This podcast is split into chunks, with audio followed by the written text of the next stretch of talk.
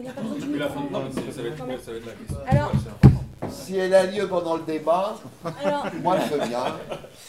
déjà, merci euh, à toutes et à tous d'être euh, motivés ce dimanche matin à 10h30 pour euh, parler de, de bande dessinée et de post-apo dans la BD et de futur dans la, dans la BD. Euh, c'est la première fois qu'on fait aux Intergalactiques une table ronde sur la bande dessinée. C'est voilà, c'est nouveau, c'est cool. Et, euh, et donc, euh, je suis très heureuse euh, de vous voir aussi nombreux ce matin. Euh, et donc, on va parler de la bande dessinée euh, comme outil de projection du futur et pour quel type de futur. Et d'abord, je vais présenter nos invités, voilà, même si lui, vous le connaissez peut-être un peu. Jean-Pierre Dionnet, voilà, Qui parle fondateur de Métal, Métal Hurlant, humanoïdes associés. Donc, point de vue éditorial pour cette table ronde, peut-être plus?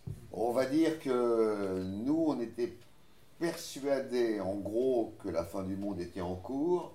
Euh, Déjà oui, Ah. tout à fait persuadés. Euh, Il y avait certains compagnons de route comme Claude Auclair qui Ouais, qui s'est- étaient dans la fin du monde. À Métal Hurlant, il y a Michel Crespin qui est dans la fin du monde. Euh, mais on la constate, mais on la critique pas. C'est-à-dire qu'on la montre. Alors on montre comment les gens peuvent survivre et autres, mais on n'a pas, et je pense qu'on a assez raison, un regard moral sur la fin du monde. On ne dit pas c'est bien ou c'est pas bien. Difficile. Et Je pense qu'on va, on va déjà.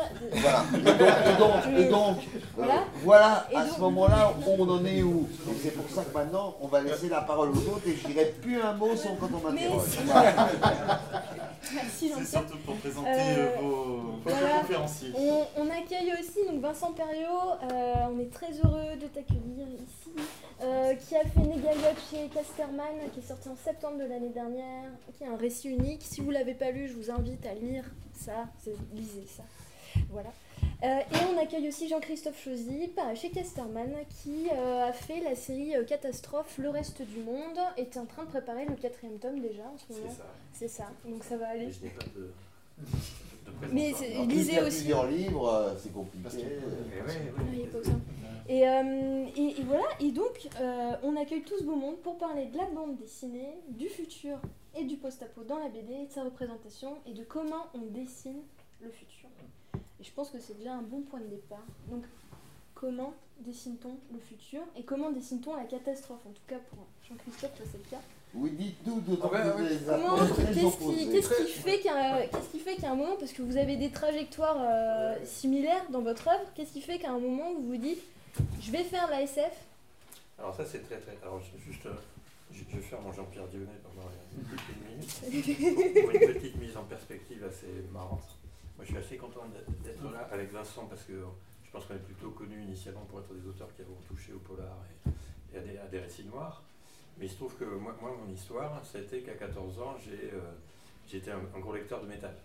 C'est-à-dire que euh, à ma maman, ah ouais, il paraît que métal, c'est vachement bien, tu me l'achètes, elle revient avec métal, euh, le, rouge au joue, euh, avec une couverture d'Aslan, euh, une, une sorte de, de, de, de vampirella très, très érotisé. Ouais, moi j'étais ravi. Donc j'étais un gros, gros, gros lecteur de, métal pendant mon adolescence. Et ça a été ça ma culture, à une époque où je lisais surtout de la SF et du fantastique. Donc euh, Lovecraft, Alien, euh, et puis tous les auteurs moi, qui m'ont d'autres- enfin, qui ont stimulé mon envie de dessiner, de raconter.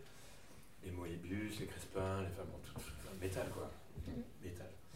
Euh, et euh, je me souviens même, j'y pensais ce matin, avoir été super déçu par euh, un édito que je pense que tu avais écrit, qui, était de dire soudain, alors c'est pour dire combien le, truc m'a marqué, où tu expliquais en quoi, bon, euh, les fusées, les voyages dans l'espace, la fin du monde, ce genre de truc, c'est un peu sympa, mais parmi nous, personne n'est allé sur, dans, une fusée, ne, ne- ne s'est déployé dans la galaxie, euh, et on pense que Metal va euh, réorienter sa pratique vers des récits plus en rapport avec le réel, l'actualité, et moi j'ai- j'étais effondré. Oh là, mais, mais qu'est-ce que ça veut dire? Et, et moi, quand j'ai dû en faire après vraiment de la bande dessinée, et ben, c'est plutôt cette, cette bande dessinée du quotidien, du réel, du ici et maintenant que j'ai voulu faire. Euh, et, et- et je me retrouve aujourd'hui invité à un salon de science-fiction, euh, en, en découvrant, après avoir fait mes bouquins, donc après avoir lancé le, le reste du monde, que, que c'était de la science-fiction. C'est-à-dire que j'ai- même jamais pensé ça comme ça. J'ai même jamais pensé que j'étais dans un registre qu'on qualifiait de post-apo. Ouais. J'ai jamais pensé ça comme Alors, ça. Précision, on n'est pas, en l'occurrence, toi pour ta série, on n'est pas dans du post-apo parce qu'on est pendant la catastrophe. Donc Oui, on pas. question que je me suis posée, c'est Ouais. qu'est-ce qui est important, enfin, qu'est-ce que j'ai vraiment envie de raconter? Oui. Pendant des années, j'ai bossé avec des, avec, des auteurs de polar, avec, euh, avec Thierry Jonquet, avec euh, Villard, avec, euh, avec Pierre Pelot, avec des, des gens que j'avais lus quand j'étais euh, ado ou jeune adulte. C'était un bonheur, c'était une fierté de, de, de- travailler là-dedans. Et donc Casterman m'a proposé de, bosser sur, une, sur un projet propre. Donc la question c'était de savoir qu'est-ce, que, qu'est-ce qui me tient vraiment à cœur, qu'est-ce que j'ai vraiment envie de, de- raconter maintenant. Et ce que j'ai eu envie de raconter maintenant, c'est, c'est, euh, c'est, quelque chose qui témoigne de cette, de cette euh, impression globale qui est qu'on est en train de, de, de taper sur du dur. Mm. Que moi, tous ceux qui ont fait le, le- le- ouais, mon bonheur, moi j'ai été élevé dans une. Mes parents habitent dans une forêt. Et donc dans- la forêt, c'est être réveillé par les oiseaux, euh, tu, tu te balades, tu, tu croises des chevreuils, ce genre de Maintenant, quand je vais chez eux, ben, on n'est plus réveillé par les oiseaux parce qu'il n'y en a plus. Les Vraiment chevreuils, Ah il y en a plus. Enfin, il n'y en a plus. Oui, il y en a, il y en a moins, ouais, bien sûr. Il y a beaucoup, beaucoup, beaucoup moins. Moins. Tu étais entouré dans la forêt. Qu'est-ce quelle sensation ça fait? Ben, ça fait une sensation de mort. C'est-à-dire que le- la, la mort nous entoure Mm. petit à petit. Et euh, on a l'impression que nous sommes la vie maintenant. Enfin, euh, trop nombreuses, Ouais. trop destructrices, euh, on, on- on bouffe tout, on consomme trop, on- on n'est plus adapté aux, aux morceaux de terre sur lesquels on vit. Et, et- et moi, mon, mon état d'esprit, c'était d'être dévasté par ça. Ça, ça me dévaste, vraiment. Mhm. Euh, et le, le point de départ de tout ça, en fait, c'était un bouquin que j'ai lu quand il est sorti, d'un auteur que je ne connaissais pas et dont j'ai tout lu après, c'était Cormac McCarthy, et non, La route. La route. Moi, ça m'a bouleversé. Bouleverse- bouleversement total, quoi. C'est-à-dire qu'un récit ultra simple, avec très peu de mots, une réduction du vocabulaire, sur euh, un père qui essaie de protéger son fils dans une situation où la, la catastrophe a déjà eu lieu. Ouais. Donc c'est pas post-apo, l'apocalypse, ça renvoie à la Bible, moi je suis athée, j'en ai rien à foutre. Mais, mais par contre, la, catastrophe, elle est déjà là. Enfin, on, on la vit depuis un certain temps. Mhm. Euh, et, et- et donc pendant dix ans, je me suis posé la question de savoir ce que j'allais faire de la, du bouleversement de la route, en fait, qui, qui n'a cessé de se confirmer par euh, la situation pourrie dans laquelle on, on s'enfonce et dans laquelle, de laquelle on ne va pas sortir, en fait. Euh, et donc ça, ça a donné, de, manière très prosaïque, des, des bouquins que j'ai faits où on prend juste un microcosme d'une petite famille, une mère, ses mômes, et qui, euh, qui alors, la rentrée arrive, enfin des, des situations du, du contemporain que je connais bien, avec lesquelles j'aimais travailler, sauf que tout d'un coup, tout ça a été écrabouillé par le fait que la catastrophe arrive. Et moi- et moi, ce que j'ai voulu faire dans, dans ces bouquins-là, c'est- c'est un peu comme dans le cadre du, du récit catastrophique habituel, euh, co- comment on se démerde quand on passe d'une situation où on vit assez confortablement à une situation où il faut survivre, et qu'on a totalement oublié Donc on euh, sait plus. on ne sait plus le faire, on n'est plus adapté à ça. hein. Je pense qu'on balance un mec tout nu dans, la nature, il meurt au bout d'une semaine. C'est- Il ne sait pas se protéger, il ne sait pas se chauffer, il ne sait pas comment on bouffe. voilà. Et, euh, et donc c'était ça, c'est-à-dire ju- juste hein, co- comment nous qui vivons dans, une, dans, un pays plutôt euh, affluent, confortable, où on, où on vit bien, euh, comment on se trouve secoué quand on se trouve dans une situation comme celle que vivent souvent les pays pauvres, quand euh, on a la grosse catastrophe en Haïti, euh, au Pakistan, ou voilà, avec la différence près que les secours n'arrivent pas. Voilà. Ils arrivent jamais. Moi, ils n'y arrivent pas. Donc, l'idée, c'est, de rien expliquer. C'est-à-dire de se situer à hauteur humaine. Et à la différence du film Catastrophe, où on explique toujours tout et c'est insupportable. On a toujours connard de, directeur de la NASA un scientifique qui sait tout, qui, va tout résoudre et qui généralement résout tout. Dans le cinéma catastrophe américain, à la fin, on a toujours sauvé l'Amérique. Et moi, j'ai trouvé ça, mais c'est, inacceptable. Et donc juste, moi, je veux prendre des humains et, savoir ce que ça donne quand ils sont surplombés par, euh, par une nature qui les dégueule, qui les vomit. Et donc, euh, comment est-ce qu'on s'accroche pour pas, pour pas tomber quoi. Voilà. Et il se pose la question de la représentation, parce que du coup, ton dessin dans ta série est quand même euh, particulier, quoi. Je veux dire, moi j'avais cette double planche avec un éclair là, qui arrive. Mais pour moi, c'était l'occasion de, Ouais. après m'être tapé des, Vincent, il pourra en parler aussi, après m'être tapé des années de représentation de, euh, d'immeubles, de baraques, avec des voitures qui roulent, des, c'est-à-dire les, les trucs les, les pires à dessiner pour C'est- horrible. C'est l'horreur. C'est l'horreur, c'est laid. C'est- C'est c'est laid, c'est chiant, c'est chiant. C'est d'autant plus horrible ce que m'a fait remarquer Paul Gillon. Il disait, Il moi quand très aussi. rue de l'Espoir, au moins on dessinait des S19 des trucs comme ouais, ça. Et c'est assez beau. Il dit maintenant, quand je dessine des voitures actuelles dans ces derniers trucs, il dit elles sont, les autres elles ont au moins une forme plaisante, mais là elles sont médiocres. Et je dois les dessiner bien. Ouais, ouais, C'est ça. ouais. Et donc la catastrophe, c'est l'occasion de. Enfin, c'était l'occasion pour moi de revenir à ce que mon dessin aime faire, c'est-à-dire plutôt des gueules cabossées, et plutôt un environnement et un univers cabossé. Mm. Et donc dessiner autrement aussi. Quand on fait du récit noir, souvent, on cadre assez serré. On est sur les personnages. Alors que là, ils sont, ils sont noyés dans l'immensité en fait. Là, l'idée, c'est qu'il y a un surplomb de la nature, Ouais. enfin, du paysage par rapport au personnage, et donc on va avoir des petits euh, écrabouillés par ce qui les, par ce qui les entoure. Donc c'est l'occasion pour moi de dessiner des trucs que j'ai jamais dessinés, mais comme. Mais revenir aussi à une, euh, une forme de matière rouillée, quelque chose qui Ouais. se transforme, en fait, une matière qui se tord, quelque chose qui. Une organicité que Une- voilà, l'art permet pas. Et C'est c'est le point commun avec ce que tu fais Vincent parce que toi aussi tes personnages sont au milieu de décors immenses, euh, trucs abandonnés, de vaisseaux, de trucs un peu mécaniques, euh, Euh, c'est un plaisir. Ouais, c'est un plaisir. Mais euh, c'est assez, euh, assez amb- ambigu mon rapport avec ce, bouquin parce que là en ce moment je suis plus dans, dans, la vision telle que toi tu la vois, c'est-à-dire un, un espèce de, euh, voilà, de, nature qui, qui rejette l'être humain. Alors que là dans, dans cet album, il y a une espèce de double vision un peu étrange qui est euh, euh, euh, euh, euh, alors, pourquoi j'ai fait ce bouquin Enfin, par quoi j'ai- commencé En fait, comme toi, je viens de- du, du polar. Euh, je vais bugger en fait. Ça, va aller. Mais ouais, parce que j'aime bien discuter. mais ouais, en fait, Oui. c'est- un peu difficile de, de- de parler de, de- de quelque chose comme ça parce que. Ça, ça va aller. Non mais il a pas de souci, on a, on a tout le temps, on a une heure, on a une bonne heure là devant nous, Ouais, donc euh, on a vraiment le temps de... Parce que ce qu'on- ce qu'on- ce qu'on- moi, Ouais, quand faut- j'ai lu ton bouquin, ouais, pose-moi des ce qui, ce qui- ce qui émerge, c'est. euh, alors, moi, déjà, moi, ce qui m'a ce qui m'a passionné, c'est le fait que toi, qui, a un dessin, qui, qui- moi qui m'a trouvé le cul dès que je l'ai vu, quoi. Les, bouquins que tu as amenés de la cerise, Ouais. c'est des trucs que j'ai achetés tout de suite quand ils sont sortis, parce que tu avais un dessin avec des, des, des- des fulgurances et un rapport au hachurage vraiment très particulier. Et quand on m'a dit, il vient de sortir des galettes, tu verras, il a regardé Moebius, tout ça, je me suis dit, mais pourquoi il s'est emmerdé à regarder Moebius, il n'a pas besoin de ça, quoi. Mais parce que j'ai découvert Moebius. Je pense qu'il y a... En fait, je ne connaissais pas du tout euh, la science-fiction. Et donc, euh, tu vois, euh, Métal Hurlant, peut-être que tu parlais, je ne connaissais pas en fait. Eh, je suis plus vieux. Et donc, c'est- et, et pour moi, ça a été un éveil. En fait, j'ai lu, euh, là, euh, je suis encore en train de lire euh, tous les classiques guillemets, de science-fiction et même d'autres, Paul Gion, tout ça. Je- en fait, j'apprends. Et, et donc, je suis, euh, j'ai euh, créé l'album. euh, euh, l'album s'est monté au fur et à mesure comme une sorte d'improvisation graphique au fil de mes lectures et au fil des actualités telles que telles qu'on est tous confrontés. Genre, voilà, cette espèce de, de- de bouleversement climatique à venir, euh, cette espèce de, de, euh, dépenses d'énergie euh, outrancières. et- et- Colossal. voilà, C'est dommage que vous n'ayez pas tous lu les albums avant, euh, mais vous pouvez les lire après. hein.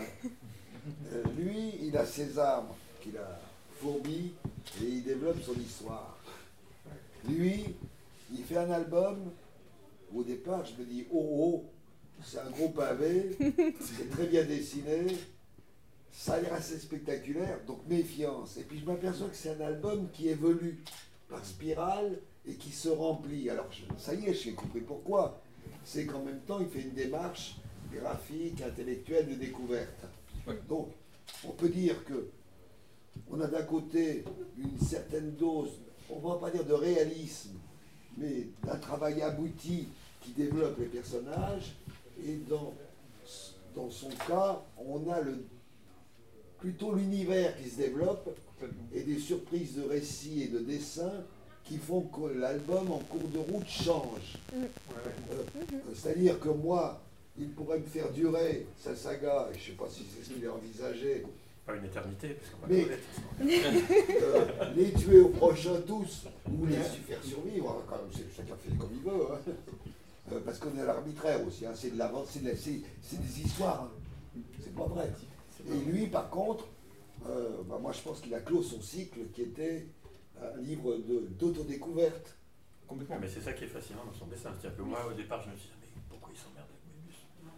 Alors, dé- déjà, s'emmerder avec Moebius, c'est s'attaquer à l'Everest. Moi, quand j'étais ado, je, je lisais Met- Metal notamment parce que Moebius était dedans. Et, et que, que chaque mois. Moi, j'ai eu le privilège euh, doré d'être gamin, de choper Metal tous les mois et de voir avancer le garage hermétique. C'est-à-dire, Chaque mois, c'était la leçon de dessin qu'on prenait à la volée dans la, dans la figure, euh, en, en se demandant euh, pourquoi, comment, et en plus scénaristiquement vers, quoi ça nous amène. Euh, et, et en fait, la, la- la beauté de ton bouquin, c'est que tu, tu réitères un peu ça. C'est-à-dire que on, voit évidemment que tu les as lus, ces, ces gens-là, mais, mais, mais en C'est fait, vrai qu'il y a un petit côté garage. ton, ton dessin, il est toujours là-dedans. C'est C'est vrai qu'il y a un c'est- petit côté garage. Ah oui, c'est- c'est bien, que vous- c'est c'est marrant que, de- que vous le souligniez. En fait, c'est- c'est- ce bouquin, je l'ai improvisé complètement. C'est-à-dire que. euh, euh, oui, c'est- c'est- vraiment, enfin, c'est- c'est. euh, euh, je voyais la façon dont je l'ai construit, c'est un, c'est un peu étrange. Je voyais des espèces de, de scènes, des espèces de scènes puissantes en fait, euh, d'énergie. Je sais pas, un camion citerne avec euh, des chevaux que j'ai dessiné comme ça, de façon spontanée, euh, des grandes villes, je sais pas, des, voilà, d'univers. Et l'histoire est venue après, l'incarnation, le- le- le- l'incarnation, les, les personnages sont venus après. Mm. C'est-à-dire qu'au début, je faisais une forme de tête, et les dialogues, c'était pas assez, assez peu important en fait. Et c'est euh, au fil de, de- des pages, au fil de ces scènes, qu'il y a une espèce de, de magma euh, créatif qui s'est créé comme ça, et ça s'est réagencé. Donc ensuite, je pouvais même avoir toute la liberté de gommer les têtes, réécrire les scénarios, effacer les cases, et en fait, le laisser libre. euh, C'est un- libre c'est un forme peu au de dessin. l'actu, en fait. C'est le des premiers bouquins que. oui, c'est ça, C'est ça, c'est-à-dire c'est- c'est c'est de l'impro, c'est des, des- des tableaux sur lesquels tu dessines et qui font émerger des choses. complètement. ouais. Donc, là, on a un rapport, nous, au- à, à l'histoire qui est pas. Et c'est- Toi, c'est open et c'est un peu Oui. garage hermétique. Oui, oui, oui. Moi, c'est plus, c'est plus verrouillé, j'ai besoin de scénariser à mort au début. Mm. Et voilà, donc c'est de, de rien. Mais sans savoir où est-ce que tu. Enfin, euh, la fin, est-ce que tu connais la fin du Ah, par contre, moi, c'est. c'est, euh, quand, je termine un bouquin, j'ai aucune idée de savoir quel sort le prochain. Ok. Euh, Au, au début, je pensais en faire un seul. Et c'est Casterman qui dit Attends, oula, la fin, oh, c'est atroce. Qu'est-ce que, tu, tu mets le lecteur dans une situation atroce Mais, mais, Continue. ah, Ouais, super. excusez-moi, la moitié des auteurs que je connais, j'allais dire une idée extrêmement très très claire de où ils vont. Ils ont besoin d'avoir le démarrage et la fin. La moitié des auteurs que je connais, je dirais même les deux tiers, ne connaissent pas la fin et ont envie de la découvrir. Mmh. Et parfois d'ailleurs, euh, ils sont pas contents de leur fin. Oui, c'est vrai.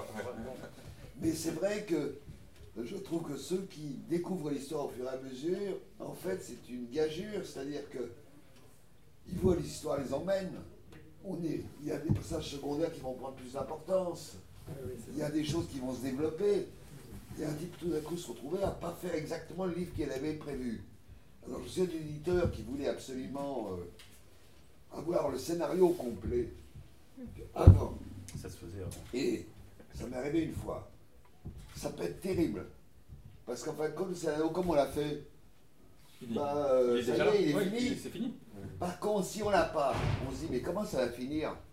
Puis on se dit, tiens, le mec au troisième rang, là, en fait, il est plus intéressant que le héros, on va le faire revenir un peu en avant. Puis là, le dessine beaucoup mieux. Puis l'autre, on va peut-être le mettre derrière. Ah oui, mais maintenant, qu'est-ce qu'on va faire avec ça? Puis un jour, on trouve la fin. Alors ça, c'est un plaisir solitaire. C'est-à-dire que c'est pas pour des lecteurs, c'est pour soi-même. Mm. Euh, quand, euh, quand un- moi, je pense que, Mais ça peut être risqué. Oui, C'est-à-dire que Moebius, il fait le garage une fois. C'est-à-dire que quand, quand il le refait après, ça donne des, des mauvais bouquins. alors, Alors dessiné de problème, manière admirable, voilà, mais le problème, c'est l'équilibrisme.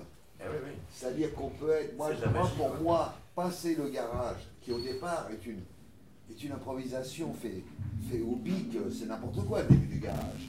Et il lui-même prend pas le truc au sérieux.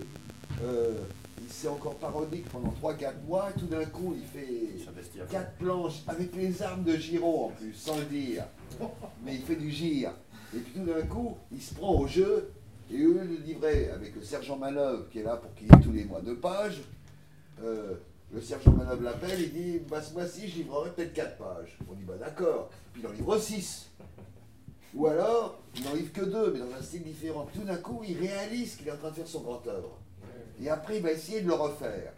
il va dans un genre différent. Je pense qu'il y arrive à peu près avec le désherbé, qui est une variation quantique et tout.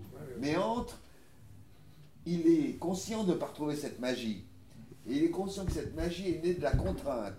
Qu'à un moment, moi je lui dis écoute Jean, bah, c'est simple, tu fais ce que tu veux. Tu fais du blueberry, il ne veut plus en faire à ce moment-là.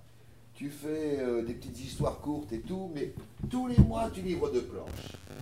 Alors il dit oui, je vais peut-être y arriver. Je dis non, tu y arrives. Et le sergent Malheur, je lui dis écoute, tu l'appelles tous les quand il te porte ces deux planches, tu lui dis dans 15 jours je veux les deux suivantes. Et Jean va te dire ah bah non, je ne les ai pas encore dessinées. Et puis après, tu prévois quand même 3, 2 à 6 pages parce qu'on ne sait pas ce qu'il va nous livrer.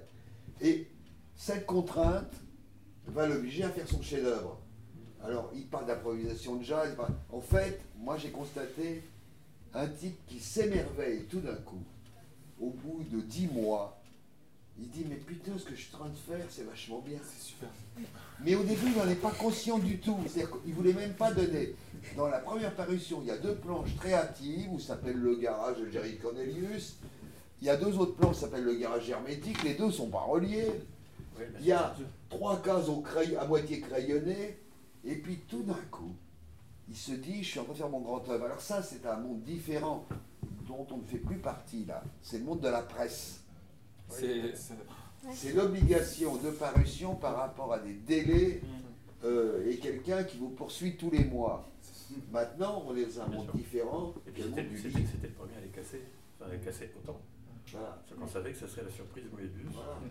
en s'apercevant que petit à petit, un truc qui se construisait, en même temps que lui. C'est-à-dire que ça, c'était c'est- absolument magique. Mais, mais c'est périlleux. Ah, c'est C'est périlleux. C'est périlleux, c'est pour ça que beaucoup de gens. euh, euh, moi, j'ai beaucoup de bouquins des humanos, évidemment. Mais euh, il y en a des ratés, hein. il y en a plein de ratés. Euh, Il y a des gens inégaux. Par exemple, Alain Voss, qui est maintenant très sous-estimé, qui a fini par devenir un peintre très intéressant, mais qu'on ne connaît pas en France. Il a fait des bouquins totalement ratés, puis deux ou trois comme Ayman, qui était formidable. Ah, mais Et- j'aimais pas ça. Ouais, alors Giraud, disait, je- Giraud me disait il faudrait qu'il se débride un peu. Il a tous les talents, il a le truc, etc. Mais il a quelque chose de fermé, il ne se laisse pas aller à improviser.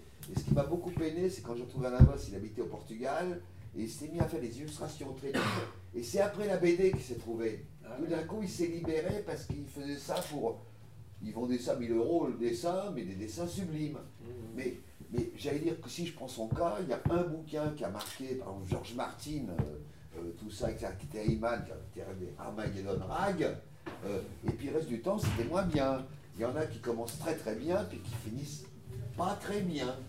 Quand Serge Leclerc a réuni son œuvre complète, Dupuis l'a forcé à tout mettre. Mais lui, personnellement, il voulait en supprimer les trois quarts. Je pense que c'était une connerie. Ce qui était intéressant, c'était puisque c'était des œuvres complètes, bah, il fallait tout mettre. Sûr. Euh, mais dedans, il y avait des trucs pas bien. hein. Il y avait des trucs pas bien. C'est-à-dire que ça, c'était les périls de la presse. Mais d'un autre côté, le péril de la presse, il y avait un truc magnifique. C'était qu'il y a beaucoup de dessinateurs, on est avant Internet, qui ont un dessin qui est plutôt pas mal. Et des couleurs, euh, oh, ils ont une idée pas mal. Et puis quand ils voient ça imprimé, ils disent, bah, ça passe très très mal. Donc ils vont progresser dans le journal avec des petits trucs. Maintenant, il n'y a plus cette chance-là. Ouais, il y a les réseaux maintenant, les réseaux sociaux qui sont là pour un peu augmenter, mais pas forcément dans la bande dessinée. C'est Ouais, parce que de- pour le dessin, c'est pas la même- oui, oui, le, oui. le coup des... Parce que Non, non, c'est, Ouais. critique, très critique. moi, je suis très très critique des types qui font des progrès euh, sur Internet en, pa- en passant des images illustrées, euh, rétro-projetées, avec la lumière flatteuse derrière. Bien sûr. Parce qu'avec ça, tout est beau. Hein un dessin moyen, on peut corriger trois petits trucs et tout. Mais même Par contre, quand on a imprimé le truc, le mec tout d'un coup il disait Ah, mon verre émeraude il passe pas, mon euh, demi-cire, mon petit très très fin, on, il s'imprime pas.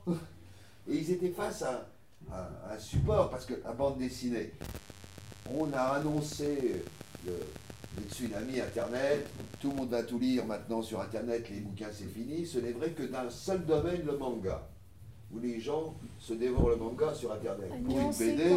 Personne n'a envie de voir ça, de lire ça euh, sur Internet. Non.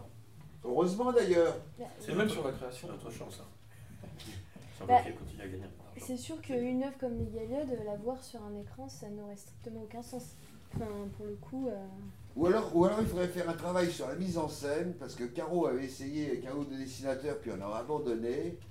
Mais ça, ça, ça a revisité l'œuvre. Numériquement, Non, mais il avait essayé de faire des travelling dans des planches, à prendre des trucs. Ouais, Mais mais en fait, c'était des affaîtries à ce moment-là, autant faire un film, c'est ce qu'il a fait film. après. Autant faire un film. Mais il avait essayé pour voir. Mais quand vous parlez de Moebius, euh, c'est Mandrika qui une seule fois va l'obliger à faire une histoire réaliste, s'appelle Cauchemar Blanc.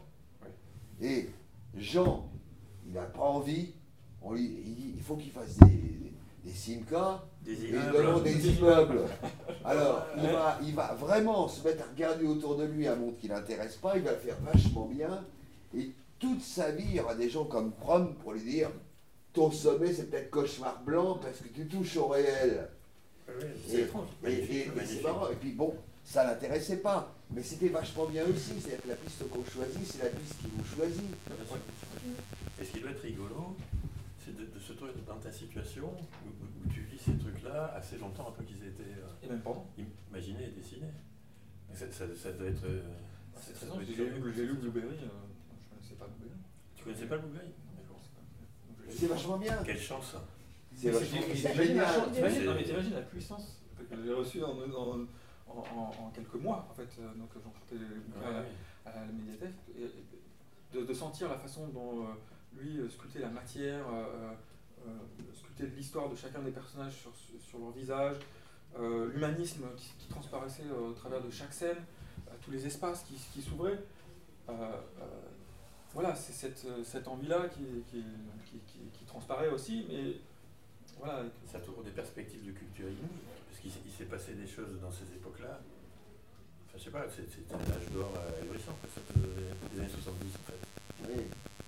C'était, oui, un âge d'innocence, c'est-à-dire que c'était le passage d'une bande dessinée enfantine, À la, la bande dessinée. pour les reconnue comme telle, à une de bande dessinée dite adulte. Un tas de magazines. Voilà. Et méta, t'avais à suivre, t'avais fluide. Mais, mais il y a quand même un moment précis dans les années 70, très très précis, où tous les journaux l'un après l'autre vont être interdits à un ou deux numéros, sur un ou deux numéros, y compris pilote. hein. Quand il y a mensuel, qui va avoir deux numéros interdits, il va y avoir à suivre, qui va avoir des coups de semonce. Méta l'a été Mais là, il a été interdit, mais juste à la, à la vente aux mineurs. Ce qui interdit la vente dans les gares, dans les, les aéroports, dans les trucs comme ça, donc c'est très embêtant quand même. La vraie interdiction, la vraie totale qui tue, c'est l'interdiction à l'affichage, à la vente aux mineurs, à la publicité. Ça, c'était Nana. Alors ça, c'est un nana, là, le journal, il est mort, puisque faut le demander, et le type, il préfère pas prendre de risques. Il préfère pas l'avoir sur le comptoir. Mais à l'époque, à un moment, j'ai retrouvé un métal que j'ai relu récemment et où je parlais d'une interdiction qui tombait sur pilote. Eh ben oui, à un moment, je sais pas pourquoi, sur un une truc de Casa, ils ont été interdits sur deux numéros. C'est un journal qui existe depuis 20 ans.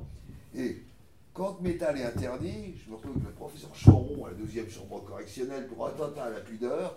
Mes filles, un jour, on se sur mon casier judiciaire ancien. Et elles sont venues me voir un peu embarrassées, mais elles voulaient me parler. Elle me dit euh, Papa, on est tombé sous. T'as été condamné pour attentat à la pudeur. Alors, elles imaginaient un peu du réserve, quoi. Le gros dégueulasse. Je dis non. Il y a écrit attentat à la pudeur par voie de presse. Ah, C'est bien de préciser. T'as fait ça dans les journaux Voilà. Donc, en fait, avec le professeur Choron, je disais pourquoi Il dit bah, Je suis là à cause de réserve. Et moi, je dis bah, Je suis là à cause de Casa, qui a montré. C'est effectif, je ne m'en suis pas aperçu. Il avait, il avait fait en verte. Le sexe d'une femme épilée en couverture. Et comme elle était toute verte, j'ai pas vu. Et le mec, il dit, vous avez vu ça Je dis, Puis je vais pas dire, je suis responsable, directeur, directeur responsable. Je vais pas dire, mais j'avais pas vu que son sexe apparaît sur la couverture. Je dis, oui, mais c'est de l'art. le mec dit, bon, allez, euh, bon, bon, je suis tombé à l'époque magnifique où il y avait Jacques Lang et tout ça, et mon bataillant. Tout d'un coup, le, on- le juge disait en gros, si vous écrivez adulte, vous êtes donc être interdit, puisque la bande dessinée, c'est pour les enfants. Et on passe au moment où la bande dessinée, maître adulte n'est plus avoué qu'on est un, un pédophile natoire ou un flasheur, mais simplement qu'on ne s'adresse pas aux enfants. Euh, mais bah voilà, je ne sais pas ce que je voulais dire, mais c'était juste ça, ça a été ce moment-là. Mais c'est marrant parce que moi, j'ai adoré ce qu'il a, ce qu'il fait, Mais j'attends la suite quand même. hein. J'y suis, mais j'y repars Parce que je ne sais pas où ça va. Et chez moi, c'est un compliment. Dans un univers construit, euh, développé, où on sent qu'il y a un passé de dessinateur réaliste qui n'est pas science-fiction. Ah oui, non, pas du tout. Et, et ça, c'est super bien. Parce que il y a des conventions du genre, parfois, qui font qu'un type qui dessine bien dans un genre précis a un bagage un peu lourd.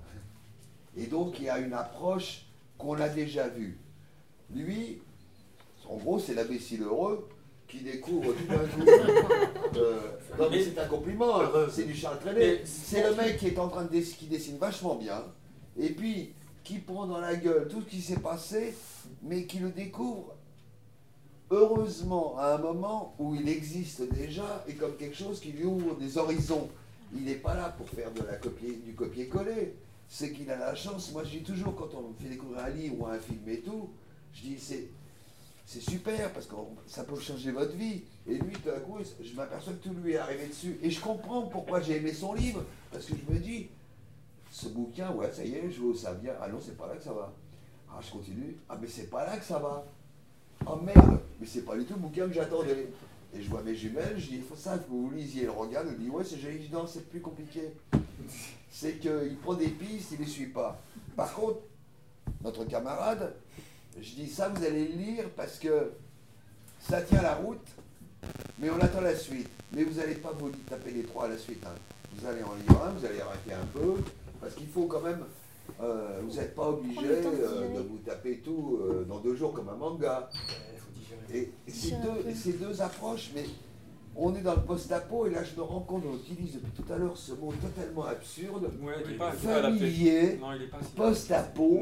C'est un peu, ça fait un peu euh, malabar quoi, euh, ou Et euh, puis c'est même, ou un- c'est même- doudou. c'est même un non-sens. C'est-à-dire que post-apo, normalement, il n'y a plus personne. A plus Voilà, post-apo normalement, la l'apocalypse. Normalement, il n'y a plus rien à voir. Il n'y a plus rien à voir, c'est là, c'est fini. une forme transitionnelle en fait de, de, de futur. Euh, c'est certes, ça. euh, Un autre type certes, de futur. ouais, certes cabossé, mais un autre type de futur. C'est ça, c'est-à-dire qu'on travaille encore sur une matière vivante. Le, post-apo, le, post-apo, en fait, c'est c'est envisager qu'il y a eu une catastrophe et qu'il y a eu des survivants à cette catastrophe. Oui, non, mais on Oui. bien. Et, Oui, mais ça, et- c'est- c'est et des- donc, c'est- c'est- mais c'est une projection dans, dans, dans le futur. Après, euh, certes, ça regroupe d'autres choses. Peut-être, en tout cas, pour toi, Jean-Christophe, le reste du monde, on- on n'est pas dans du post-apo parce qu'on est en train de vivre la l'idée, c'est que ce soit vraiment du, du contemporain. Oui, Moi, je ne me projette pas dans le futur, en fait. C'est que le, le- ou du moins, c'est le futur immédiat. Oui. C'est demain. Voilà. Ça arrive demain. La Parce que ça arrive déjà, en fait. Mm. Ça arrive déjà. Mais oui, c'est d'ailleurs pour ça qu'on avait envie de faire cette table ronde, parce que finalement, c'était la représentation du, du futur. Enfin, qu'est- qu'est-ce qui fait qu'à un moment, on aura envie en BD de, de représenter le futur et, comment, de, de quelle manière on peut le penser et qu'est-ce qui nourrit cette représentation-là en fait? C'était pl- plutôt que de coller l'étiquette de post-apo parce que c'est le thème de cette édition du festival et donc, euh, donc, voilà. Mais c'était euh, finalement vous, vous êtes vraiment la passerelle enfin le juste milieu entre les littératures et le ciné clairement. Et je pense que la bande dessinée se nourrit du cinéma tout comme le cinéma se nourrit aussi de la BD on a pu le voir hein, dire euh, euh, Mézières, euh, tout ça, euh, ça a nourri euh, des, des- des gros films, quoi, des westerns et tout. Et, donc, c'est comment, euh, comment on est sur cette passerelle-là et comment vous, par le dessin, et, et- et de quelle manière, mais aussi en termes techniques, en fait, parce que finalement, on a très peu l'occasion de parler avec des auteurs de BD de, de comment ils créent, comment ils font, comment ils dessinent. Euh, C'était ça, en fait. Voilà. Quoi dessiner? Ouais, tu poses Et- quoi et quoi et comment Comment tu. voilà, quand- Une planche, comment tu dessines Comment tu entrevois un décor Comment tu fais un décor Un décor, pour moi, c'est. Moi, je viens d'une. Mes, mes premiers bouquins chez Futuro, je partais avec l'idée, j'étais jeune, hein, euh, qui, qui était de dire, hein, euh, dans ce que j'ai envie de raconter, les décors n'ont pas, la moindre- ont pas le moindre début d'importance, c'est les personnages. Mm. Donc, les décors, c'est trois trucs euh, vaguement esquissés derrière. Et, et maintenant, j'en suis à l'inverse.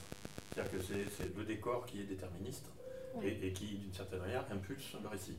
Dans une catastrophe tellurique ou euh, nucléaire ou tout ce que vous voudrez, c'est quand même ça. C'est-à-dire que tout d'un coup, le, le- le personnage est plus maître de son destin, euh, ça secoue autour, et, lui, il essaie de, retrouver ses marques.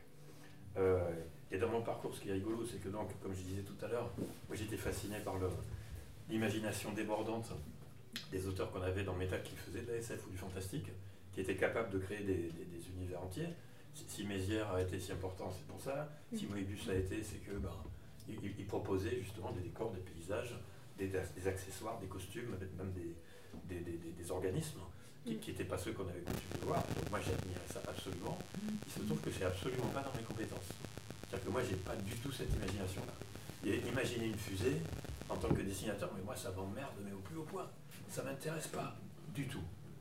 Du tout. Je suis un, gros spectateur. Je peux être un gros spectateur de ça. De la SF au cinéma, j'en regarde encore plein. Et, co- et comme une espèce de gamin émerveillé. Mais moi, quand je- quand j'enfile mes- mon, mon costard d'auteur, bon Dieu, non Une ville du futur, oh secours, quoi, atroce C'est pas mon machin.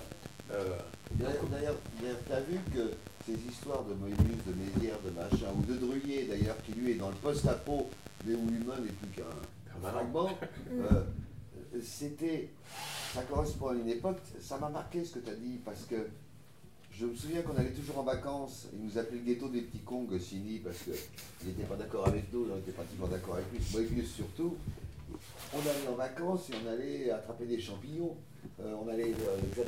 Et, nous- et ça m'a marqué parce que moi je suis souvent dans la Creuse, et je me dis à part les ragondins, il n'y a plus un oiseau, il n'y a plus un truc, il n'y a plus un-. Et à l'époque, on est dans les champs d'oiseaux, euh, euh, à Cap Ferré ou à l'île de Ré, des trucs comme ça, on attrape les poissons à la main dans les torrents, enfin, c'est-à-dire que euh, on fait de la science-fiction à l'époque, parce que dans le réel, ça va encore Ça très, va encore. très très bien.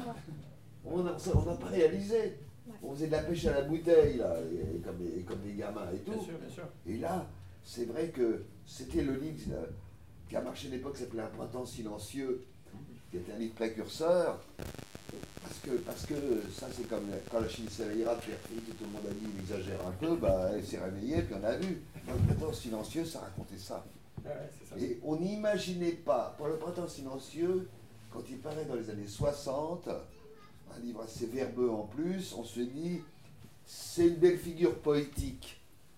Mais être face au printemps silencieux, dans la réalité, alors dans les villes, on s'en rend moins compte, évidemment, parce qu'à la limite, on a des bruits divers. Ça Mais à la campagne, Moi, la ville, j'ai- été réveillé par les moineaux.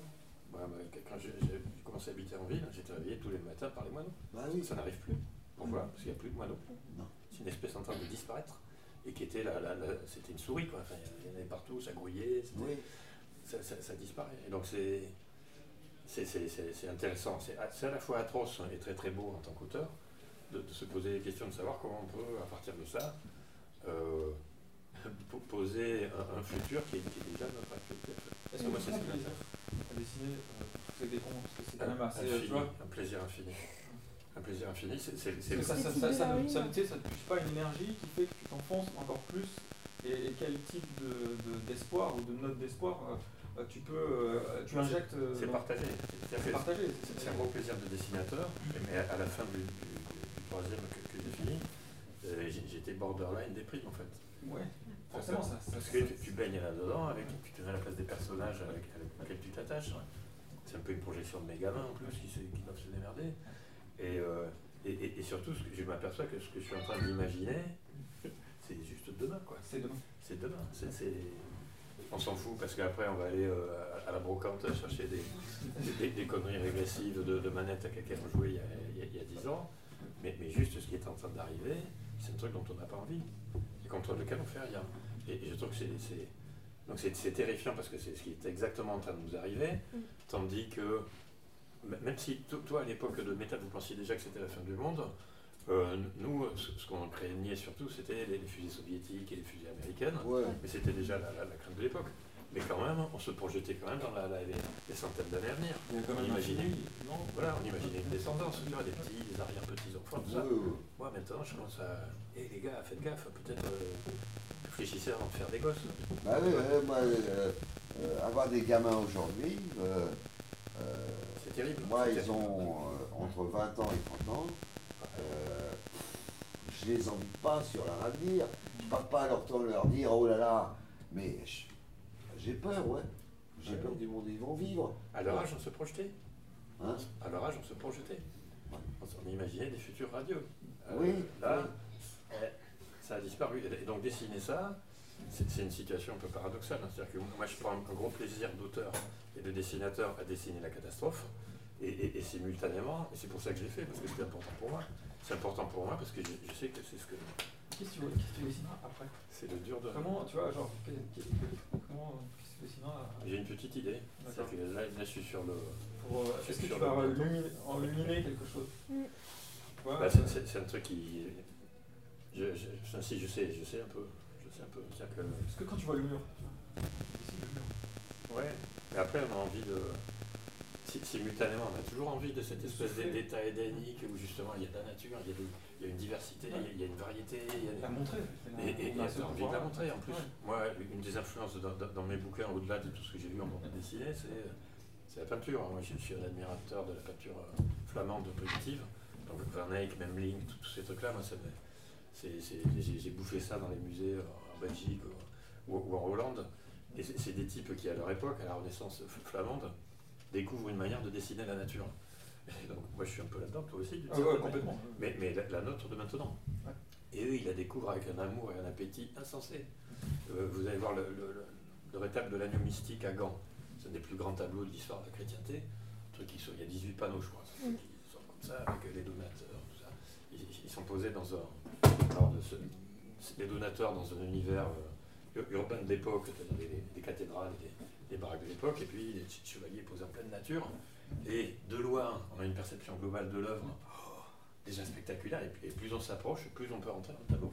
On est à 10 cm du tableau, on peut énumérer les, les essences différentes de, des, des arbres qui sont derrière, des, des fleurs qui sont dans le pré.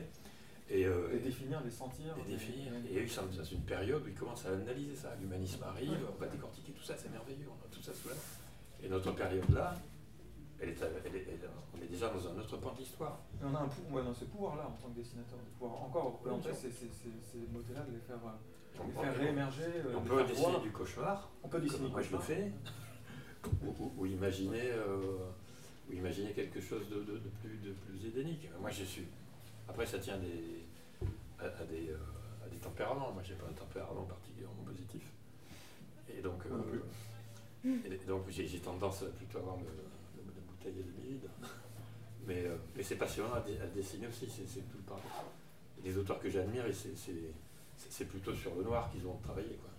Et en effet, le cauchemar blanc de Moebius, moi, moi, j'ai adoré ça quand, quand j'ai lu. Et, et, et Auclair et Crespin qui bossent sur, euh, à Marseille, qu'est-ce qui se passe? Enfin, Tout a été euh, Mais Crespin, il meurt trop jeune. très grand dessinateur, très grand auteur. de-. Il avait quelque chose, une démarche assez proche d'ailleurs du manga japonais dans le découpage de plus en plus, d'un temps étiré et tout. Connais Bon, ça a été brisé, mais il avait, il avait créé un édifice comme ça, progressif, un peu froid. Parce qu'au clair, il y avait encore une espèce de lyrisme. Et tout d'un coup, chez Crespin, il y a une espèce de froideur. Il Et en même temps, les couleurs sont très chaudes. Donc, on est arrivé à un truc. Mais ça correspond encore une fois à un moment où on est dans la science-fiction. C'est-à-dire que ça reste quelque chose de possible, oui ou non. Et c'est en, ouais, quelque part, c'est encore un jeu de l'esprit. Mais quand même, alors moi ce que j'a- j'admirais sans, sans le comprendre à l'ép- à l'époque, c'est que pour le coup, il faisait une, enfin, de, la, de, de la prospection, enfin de, de- de la politique fiction, enfin de la science-fiction si, si on veut, mais il le faisait en dessinant euh, des gens normaux qui avaient des armalies de 16, qui- qui, Voilà, voilà. dans des villages de Provence qu'on Oui. avec des gens sur des chevaux. Euh, mais au clair, c'était pareil aussi, c'est-à-dire qu'on n'allait pas chercher de fusées, d'imaginaire scientifique, technologique, super, au contraire. C'est le retour à la nature, c'est les années 70. Et il y a un film que très peu de gens ont vu, euh, de Cornel Wilde, un metteur en scène bien intéressant, qui avait fait euh, La Proie Nue, qui est un film incroyable, qui est un remake des chasses du comte Zaroff, avec un type qui est pourchassé tout au long du film. Il a fait un film qui s'appelle Beach Red, Plage été rouge. On voit qu'un débarquement, c'est en gros tous les mecs qui vont débarquer qui vont mourir. Et il avait fait un drôle de film que je cherchais désespérément qui s'appelait No Blade of Grass, qui en gros était on est en 1964-65, c'est un acteur assez charmant, charmeur, la Victor Mature, et ça y est, toute l'herbe du monde meurt. C'est pas expliqué, Super idée. et, mais ça tenait la route, et c'était bah, la survie sans herbe. Ça s'avérait compliqué. Je veux dire que c'est là qu'il y avait j'ai entendu la première fois la théorie des 7 heures ou je sais pas quoi. Il disait on peut tenir 7 minutes sans respirer, on peut tenir 7 heures sans s'affaiblir, sans boire, et on peut tenir 7 jours sans manger. Et il disait, bah, ça s'appelle la théorie des 7. Et je me dis, oh, il y a un mec qui a fait une théorie des 7. Donc on est quand même dans un truc de survivalisme qui vient de Robinson Crusoe, en gros. Oui, bien sûr, bien sûr. Sauf que, sauf que nous, on vit dans la théorie des 7. On boit de l'eau comme ça. euh, euh, mais Alors, ce qui est passionnant maintenant, moi je trouve, c'est de, c'est de- ces questions-là, on les, on les repose évidemment dans un contexte qui n'est pas le même. Tous, tous les deux, vous parliez tout à l'heure de, de, enfin, de nouveaux paradigmes, de nouveaux... Il y en a quand même un qui est arrivé depuis, c'est ça quoi. C'est-à-dire, c'est le- c'est, euh, Internet, les ondes, les réseaux, Mm. et, et des, des trucs sais pas, moi j'ai vécu 40 ans sans avoir de téléphone portable. bah oui. Le téléphone, bah, on avait des pièces, on les mettait dans, dans- dans les cabines. Euh, Il n'y avait pas Internet, on n'avait on avait- on avait pas tout ça. On avait des journaux. Les premiers bouquins, quand j'avais besoin de doc, bah, j'allais dans des librairies, j'achetais des bouquins, ou dans des bibliothèques, tout ça. Ce que tu fais toujours? Beaucoup, bah, beaucoup moins. Maintenant, j'appuie là-dessus. Alors, une Ah, bagnole cabossée. ouais. Tac, clac, clac, clac, clac, clac, clac, bagnole cabossée. Ouais, mais euh, télédessinateur. euh, Ah, moi, je dis. télédessinateur, bon, ouais. Moi, je suis d'avoir fait la suite hein, du truc qui s'appelait l'examination des de Bila avec un, Ouais. un mec qui avait fait l'Afghanistan, qui était un russe, s'appelait Marenko. Je lui disais, ça se passe à Capri. Et, j'avais pas de photo de Capri à lui montrer, donc il a fait un truc Lovecraftien, lui. Ah, oui. Mais maintenant, parce que comme il habitait à Los Angeles, dans un quartier périphérique, il n'avait pas d'argent, j'étais pas au courant de tout ça et tout, et qu'il avait eu sa carte verte, qu'il a gagné au loto, maintenant, si je veux des photos de Capri, euh, instantané. en 1953, je vais sur internet, en deux secondes, j'ai la docu et je vois tiens, le ciel est bleu. Oui. Ça ressemble à Porco Rosso. Mais, euh, ouais, euh, c'est frappant. Je crois que c'est le truc qui m'a le plus frappé. C'est que je me souviens de mon village de la Cause où j'ai grandi. Il y avait un téléphone dans les cinq maisons du village et on allait téléphoner et elle nous faisait toujours un Bien café. sûr, bien sûr. Oui, oui. Après, on a eu un téléphone individuel. C'est un énorme progrès. Mon père a acheté une télévision noir et blanc. Alors, pendant deux ans, quand il y avait des événements importants, les gens du village venaient chez nous. Puis après, ils ont eu la télé à leur tour. Et un jour, a été arrivée la télé couleur. Bon, passons.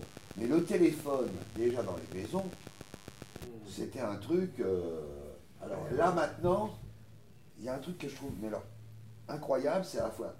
Internet, je trouve que c'est prodigieux et c'est terrible. Je suis revenu d'un voyage il n'y a pas longtemps, j'étais allé à Marseille. Et heureusement, j'avais du travail. Et puis après le travail, j'avais un livre que, j'avais, que je lisais. Et autour de moi, tout le monde regardait des films sur des, C'est incroyable. sur des portables En- ou sur des tablettes. Ils étaient tous sur- En plus, moi, voir regarder un film sur un portable, je ne comprends pas. Je peux pas, moi. euh, parce que- Mais tous Et ça m'a fait drôle de voir que, tiens, euh, euh, On est inspiré. Mais c'est intéressant de voir ce qui se passe précisément quand ça, ça disparaît. Parce que pour le coup, C'est le scénar de Buck, ça. c'est super pratique hein, et, et- et c'est c'est une, une espèce de prothèse atroce. C'est-à-dire qu'on vous la retire, Mm. vous savez plus rien faire. ah oui, On Vous savez plus perdu. prendre le train, vous savez, vous savez plus quels horaires de, de, de, de loi, vous Vous savez pas où est votre pognon. vous Euh, paniquez parce que euh, vous vous dites, ouais, mais je trouve plus mon portable, je sais peut-être perdu, mais j'attendais un message de machin. exactement. Mais les numéros sont dans le téléphone. Et puisque j'ai perdu le téléphone, Ouais, c'est ça. Et donc, euh, et, oui, il y, a il y a un type dont j'ai- j'adore lire le, le travail en ce moment, alors qui ne fait pas de la fiction, hein, c'est un mec qui est philosophe, c'est Bernard Stiegler. Mhm. Bernard Stiegler, pour le coup, sur, sur le futur, proche, il il est absolument euh, c'est assez, indispensable de, de le lire.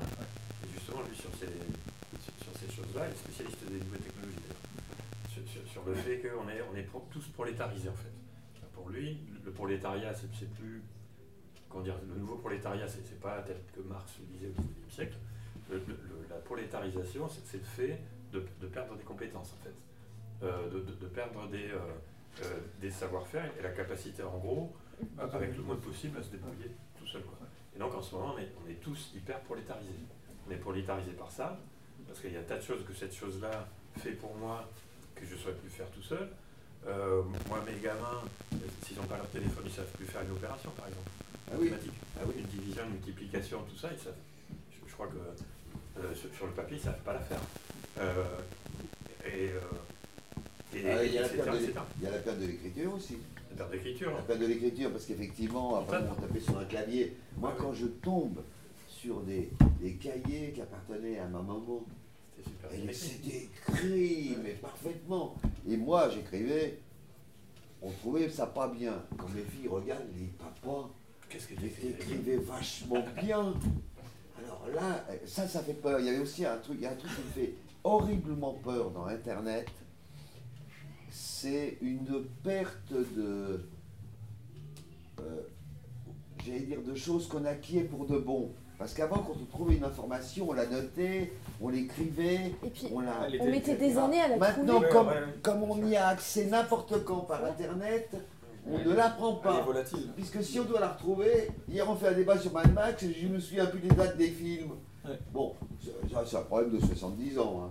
Mais la réalité, c'est qu'avant je apprenais tout ça par cœur et à la fin d'un film, j'écrivais à la main le générique sur un bout de papier pour retenir le truc et, c'était- et je m'arrangeais pour écrire en bâton.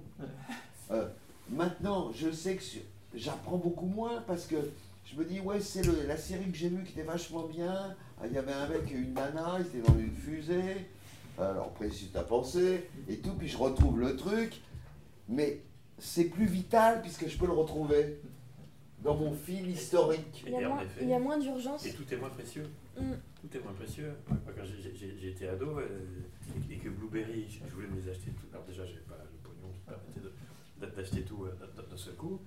Et puis, il fa- fallait chercher un petit peu. Enfin, C'est un mauvais exemple parce qu'on le trouvait partout.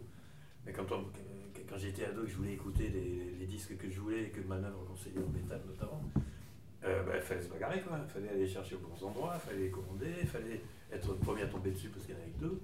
Euh, maintenant, tout ça est facile. On peut écouter ce qu'on veut, on peut dire ce qu'on veut, on peut accéder à ce qu'on veut quand on veut.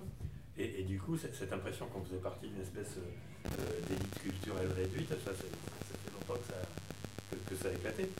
Peut-être que c'est bien d'ailleurs, parce que pour le coup, ça, ça permet d'accéder à. En, mais est-ce que la création de en- en contraintes 66, Oui, si. J'en parlais avec Gilles Ratier, là, qui est un vieux de la vieille, euh, qui a un site de BD. En 66, il paraît 300 albums de bande dessinée. Tout confondu, hein. Les Belges, Français, tout. 300. 300 en Donc en gros, comme on va pas lire à la fois ceux pour ados, pour adultes, pour filles, il y en a très peu à l'époque, de science-fiction, il y a des mecs qui aiment bien le western et tout. En gros, on peut arriver entre copains et tout à lire à peu près tout ce qui est intéressant. Là maintenant, quand il paraît 6000 albums par an, Hmm. Ah ben non, on les connaît pas. On est dans le métier. Non, mais justement, euh, ouais. Non, je me refuse. j'ai Je découvre, il y en a beaucoup que je découvre chez des soldeurs, trois ans après. Ouais, ouais, ouais. Hein, Et il était à Jaël, mais tiens, ça a l'air pas mal, mais euh, bah, 5000 ou 6000 ou divisé par le nombre de jours, euh, euh, c'est impossible. Alors c'est- il y a aussi, il y a aussi, alors là, il y a un vrai problème de précarisation du truc, c'est que auteur de bande dessinée avant, le type, il vivait de sa parution en presse. Ah. L'album, c'était un bonus éventuel. Et l'album, en gros, un bouquin qui se vendait pas, mais vraiment pas, on en vendait 2-3 000. Un bouquin qui se vendouillait, on en vendait 5-10 000. Et un bouquin qui se vendait, bon, c'était au-delà de 15 000. Mais comme déjà c'était amorti, euh, en fait, on vivait assez bien dans la profession. Maintenant, des types très très bons, formidables, qui ont un travail exigeant, mais qui, hélas, ne sont pas grand public, Bah, c'est très compliqué. c'est très compliqué. hein.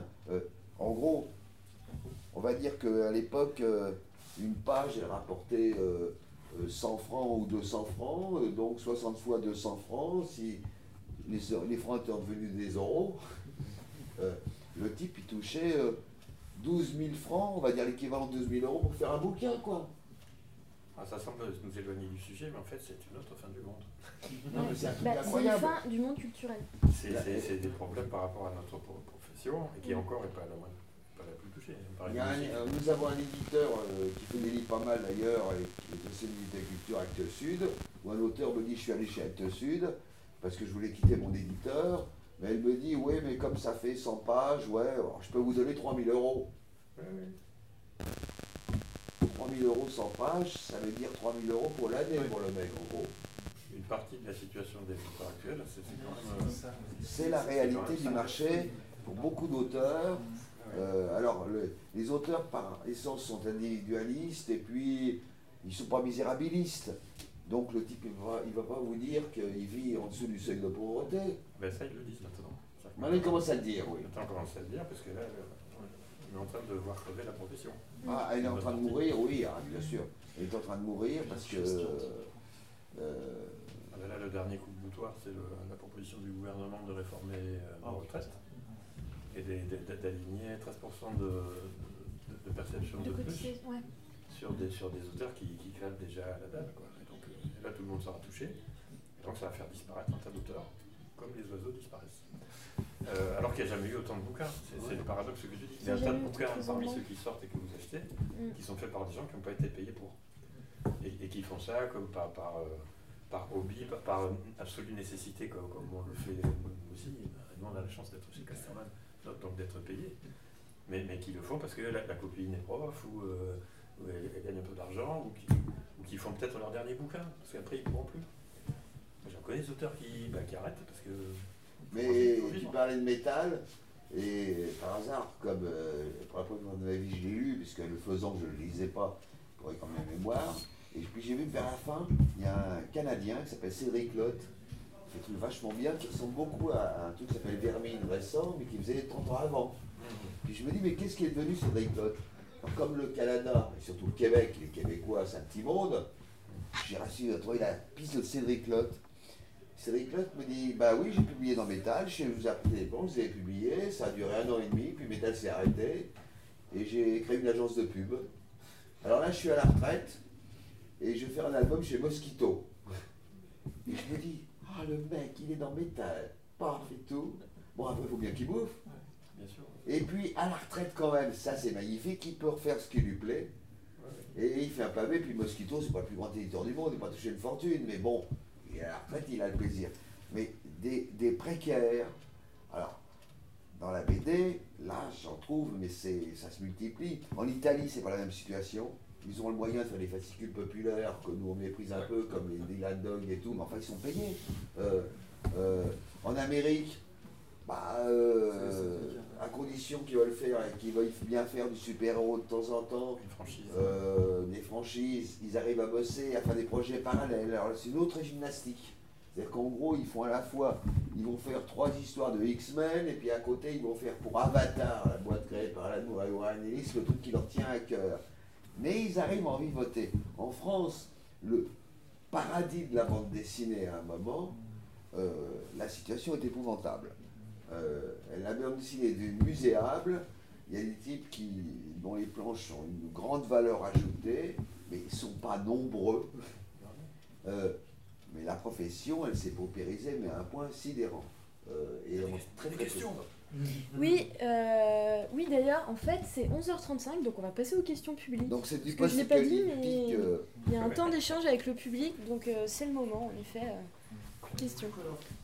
sur cette question des auteurs, parce que j'en avais effectivement entendu parler, mais comment, enfin, quelle, que, quelle piste de solution vous voyez? Parce que la bande dessinée, c'est un peu comme le livre, tant que la personne a du talent, je veux dire, comparativement à un film par exemple, euh, dès qu'on veut illustrer quelque chose en termes de moyens, euh, notamment en SF, euh, ça nécessite un budget colossal, à part quand on est Mad Max et qu'on arrive à se dépatouiller. En général, tout de suite, ça fait des coûts énormes, une infrastructure.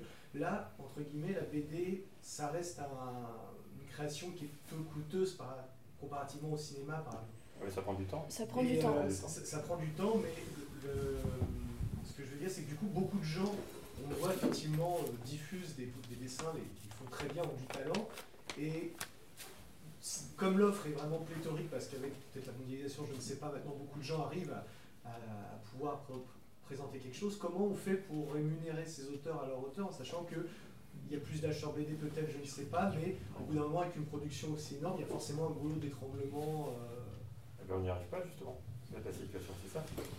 C'est- que la, la- la- la situation est paradoxale. hein. C'est-à-dire que le, le- le ministère de la Culture euh, communique en expliquant que la bande dessinée est un des secteurs éditoriaux les plus florissants, Ouais. des secteurs éditoriaux pardon, les, les plus florissants. Et, et- et en effet, ça, ça rep- ça représente une masse économique importante.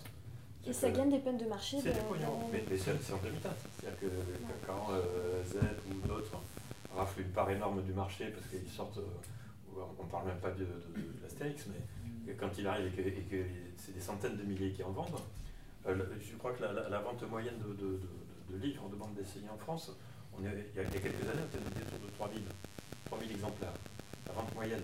Et donc quand ZEP en vend euh, 300 000 et Astérix 1 million, euh, ça, veut juste dire que tu as un paquet, un paquet d'auteurs qui en vendent 500, 600 exemplaires. 500, 600 exemplaires, sachant qu'un auteur touche à peu près 10% de, de la vente publique du, bouquin, tu, tu- fais la multiplication, c'est-à-dire que tu as, des milliers d'auteurs, des milliers, je ne sais pas combien on est en France, une très forte proportion de, de- de gens qui ne peuvent pas vivre avec ça. Euh, alors du coup, enfin, je sais pas, vous, à titre personnel, vous pensez à quoi Une BD entièrement subventionnée ou alors euh, une- un, Ben, un qui rééquilibre ouais, les- c'est à quoi pensent les auteurs, si tu veux. euh, C'est à être moins massacré, euh, à être moins massacré par des prélèvements qui, qui- qui nous sont faits à côté. Qui, qui, c'est des piqûres de moustiques pour les, les mastodontes du, du secteur qui, s'en foutent, ça ne changera pas leur trésorerie. Mais, mais pour tous ceux qui, qui, déjà ne gagnent pas leur vie avec, c'est juste leur dire tu, vas mourir. C'est ça que ça veut dire, tout simplement. Tu vas payer 13% de prélèvement en plus. Ok, bah donc c'est plus la même affaire. Donc euh, ce que veulent les auteurs simplement, c'est euh, si on clame une exception culturelle française, qu'on la fasse suivre de, mesures exceptionnelles pour juste euh, que, ces auteurs continuent à vivre. On ne peut pas d'un côté dire génial, en France on a un cinéma, on a, on- a de l'édition, on a des bouquins, on a des romans, on a de la bande dessinée, tout ça est extrêmement vivace. Et, à côté, tu, tu es ceux qui sont des, principaux producteurs de cette exception. Mais on ne demande pas à être fonctionnaire de, la bande dessinée, ça, serait to- totalement absurde. Euh, Non, en, en plus, en plus euh, j'allais dire que euh, jusqu'aux années 90-2000, où il y a une situation encore relativement florissante, le dessinateur de BD euh, ou l'auteur, etc., compétent, peut se permettre un échec ou deux. Et puis il repart sur autre chose. Maintenant, on est rentré dans un truc où un type peut euh, euh, perdre sa place à la table parce que il a été, il pas vendu chez Glénat, il est passé chez Delcourt, son bouquin s'est pas vendu. Au revoir monsieur, toutes les portes sont fermées du jour au lendemain.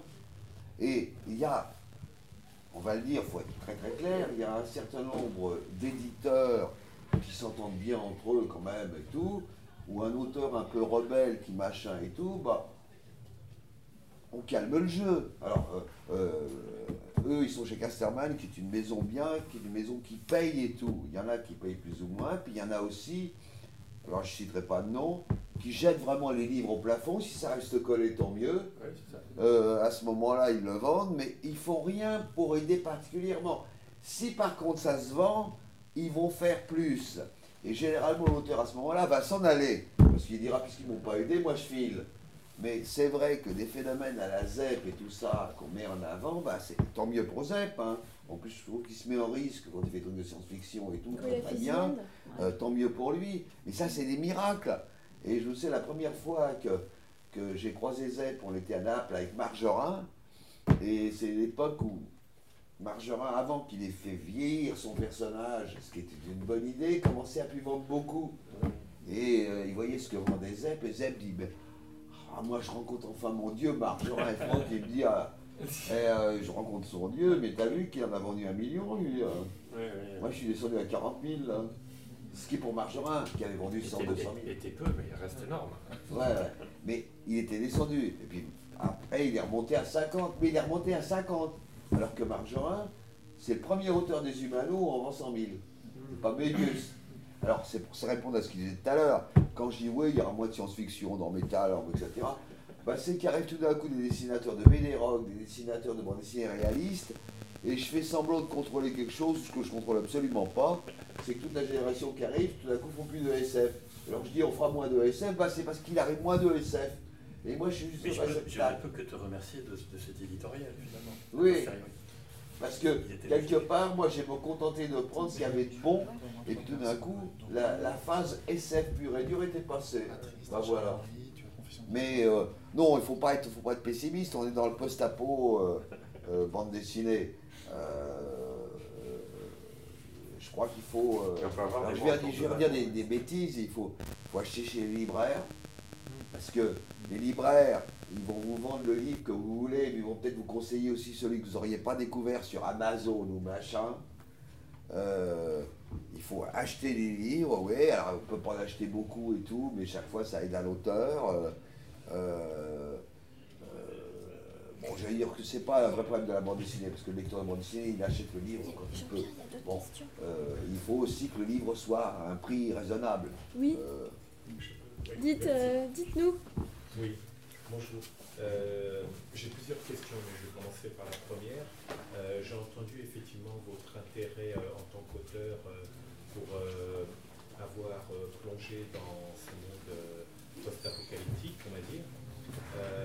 Euh, ce que j'aimerais savoir, c'est euh, pourquoi avoir pris cette orientation, pourquoi pas une romance, pourquoi pas, vous avez parlé euh, de, de policiers, de noirs, etc., euh, vu que certains d'entre vous euh, viennent de ce milieu-là. Euh, Est-ce que c'était pas un moyen pour vous de fuir la réalité? Est-ce que c'était pas une possibilité pour vous de, de vouloir imaginer euh, euh, votre futur euh, idyllique Enfin voilà, je vous pose la question, ma première question. pardon. Ah, mais du coup, on va peut-être en faire qu'une parce qu'il y en a d'autres. Enfin, je suis vraiment désolée, mais. Je passerai après, c'est pas euh, grave. Ouais, ok. Ouais, allez. Ouais. Oui, ça- ouais, vous avez raison, c'est euh, fuir une réalité euh, euh, étrange. C'est fuir une, voilà, euh, c'est s'échapper de cette réalité et de, de reprendre plaisir à, à- à repenser, je sais pas, un immeuble, repenser la bâtisse, repenser euh, la façon dont on s'habille, la façon dont on communique entre nous. Euh, ce que j'ai fait dans ce bouquin, c'est euh, euh, j'ai puisé dans, euh, pas mal de choses euh, que j'ai pu euh, voir dans mes voyages. Des, je bug encore. Mais non, je te prie. Mais, Mais non, mais c'est en fait, bizarre. Non, non, mais c'est bizarre. non mais je- euh, C'est-à-dire que la réalité, c'est ce qu'on perçoit de la réalité. Dans notre surinformation, je ne suis pas sûr que la réalité existe, moi. Euh, je pense que parfois, en partant dans l'imaginaire, en partant dans quelque chose qu'on croit personnel, qui est un senti, d'une manière de faire fonctionner son imaginaire et tout, on peut soit faire autre chose que la réalité, soit l'éclairer autrement. Et je suis pas sûr que. je- Moi, j'ai jamais été sûr que le monde réel le soit. C'est-à-dire que c'est notre perception du monde réel, et comme j'ai beaucoup voyagé, ça a été surtout la vie, les voyages en Orient qui m'ont ouvert. J'ai vu qu'une manière de penser radicalement différente, une manière de, de réfléchir, une absence par exemple de, de- d'idées euh, religieuses. Puis en Orient, en Orient la, la- la religion n'a jamais tué personne. hein. Euh, Mais je pense on qu'on l'a s- ou on l'a pas et Je tout. pense qu'on s'éloigne un peu Mais, de, de mais la je crois, non mais c'est pour vous dire que Ouais. en fait, on, on a plein de manières de percevoir. Euh, il choisit la bande dessinée bah, pour exprimer un truc, euh, lui il choisit pour un autre. Je crois pas que c'est une fuite, c'est. enfin, pour moi, c'est même le contraire. lui, il est dans, lui, il est totalement dans le réel. Moi, je suis mon pas la réalité, au contraire, j'essaie de, de me prendre le pire. Tu vois, je, je prends le pire et, et j'essaie de voir ce que je peux bâtir avec tout ça. Donc c'est non, non, c'est le contraire. Alors, dans, dans le polar, je pouvais donner l'impression, je pense qu'on pouvait donner l'impression tous les deux qu'on était peut-être dans un rapport euh, plus, plus direct, euh, en, en phase avec des, des problématiques de société euh, contemporaine. Euh, moi, j'ai beaucoup dessiné les, endroits où je vis à Paris, Belleville, Barbès. Euh, euh, et, parce que moi, ce qui m'intéressait dans le polar, c'était, et dans la bande dessinée en général, c'est, et, dans la fiction en général, c'est, comment ça va mal. Comment ça va bien, c'est, quand même moins intéressant à concevoir. Pour un auteur, enfin, pour un auteur comme moi en tout cas, comment ça va bien Ah ben, ça va bien.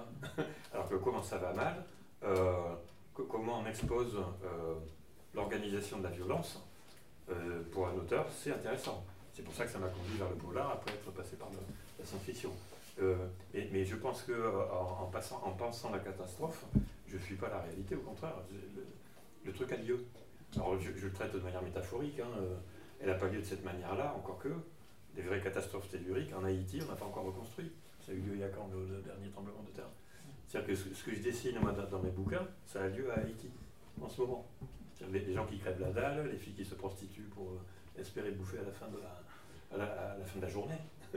Euh, le- le- les gens qui n'ont pas de flotte, qui n'ont pas d'électricité, qui n'ont pas de réseau, qui n'ont pas de. Ça, ça existe. Donc, euh, c'est une manière d'aborder la réalité. Voilà, après, euh, Il y avait une, euh, ques- il y avait une question de vous Oui. Ouais. Euh, je voulais savoir en fait, euh, est-ce qu'il y aurait un, un magazine actuellement qui propose un état d'esprit un peu libre, avec une effervescence, et qui retrouve aussi, euh, comme il pouvait y avoir dans Métal Hurlant, euh, par exemple, une, euh, une- un risque d'édition avec euh, un délai plus court, permettant de la créativité, des expériences de pensée, un peu plus punch. Moi, je sais pas, moi. Ah, je sais pas, je pense que c'est. Je pense qu'hélas, on n'est plus dans une presse où il y a ça. Euh, on, on vit une drôle d'époque. c'est-à-dire qu'avant, les éditeurs étaient clairement identifiables. Un bouquin Casterman ou un bouquin Humano, un bouquin édité par il ou un bouquin. Maintenant, tout le monde fait tout. D'autre part, il n'y a plus. bah, il n'y a plus de revue en kiosque. On va dire très simplement. Une revue dite de bibliothèque, c'est un petit tirage, c'est cher et tout, qui est un peu une vitrine de la maison d'édition souvent. Tu parles de d'ailleurs ou Oui, pas que ou post ouais, je Et, et- et quant aux revues généralistes, post-actuelles, post-métal hurlant et tout, comme ça, moi des fois j'en lis, euh, j'en prends, je suis comme tout le monde, hein, je vais à la gare, puis je vais me prendre le nouveau Technica, puis je vais lire deux articles qui m'intéressent, puis quatre qui ne m'intéressent pas. Euh, on vit une période où il y a également une, je- un- des linéaires comme ça de revues, mais à une époque on savait qu'avec Charlie Hebdo on ne pouvait pas se tromper, euh, dans un genre précis, qu'avec Metal on ne pouvait pas se tromper. Maintenant je trouve qu'il y a une petite dilution là aussi. euh, Mais toutes les tentatives qui ont été faites récemment ont avorté. Ah, Oui, il y avait Arc s'est cassé la gueule, Ferraille, euh, c'est. Ouais, Parce que juste la, la situation fait que euh, si, si vous êtes des lecteurs de bande dessinée, vous achetez des livres.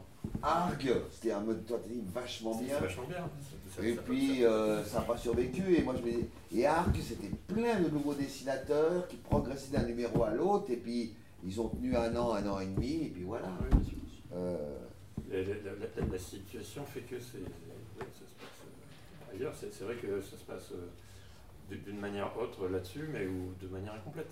C'est-à-dire que ce, ce- ce plaisir qu'on avait, euh, voilà, moi, moi j'ai acheté avec le, le modeste, le modeste moyen qui, qui était les miens, je, je pouvais acheter des magazines et j'ai acheté assez varié.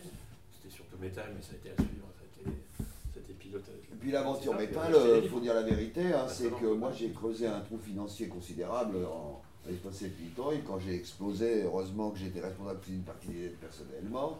Mais c'est une aventure pour rester indépendant, totalement utopique, où j'ai menti aux banquiers, qui m'ont fait savoir par la suite, et ça a très très mal fini, Ouais, parce que pas le seul. On n'a jamais été rattrapé, on n'a jamais pu rattraper notre trou, il n'a fait que se creuser davantage, et quand on vendait un peu plus, bah, c'était trop tard, et que euh, on l'était. En fait, pour être libre, j'étais prisonnier d'un banquier, d'un deuxième, d'un troisième, voilà, et puis je me suis retrouvé euh, avec des, gros soucis.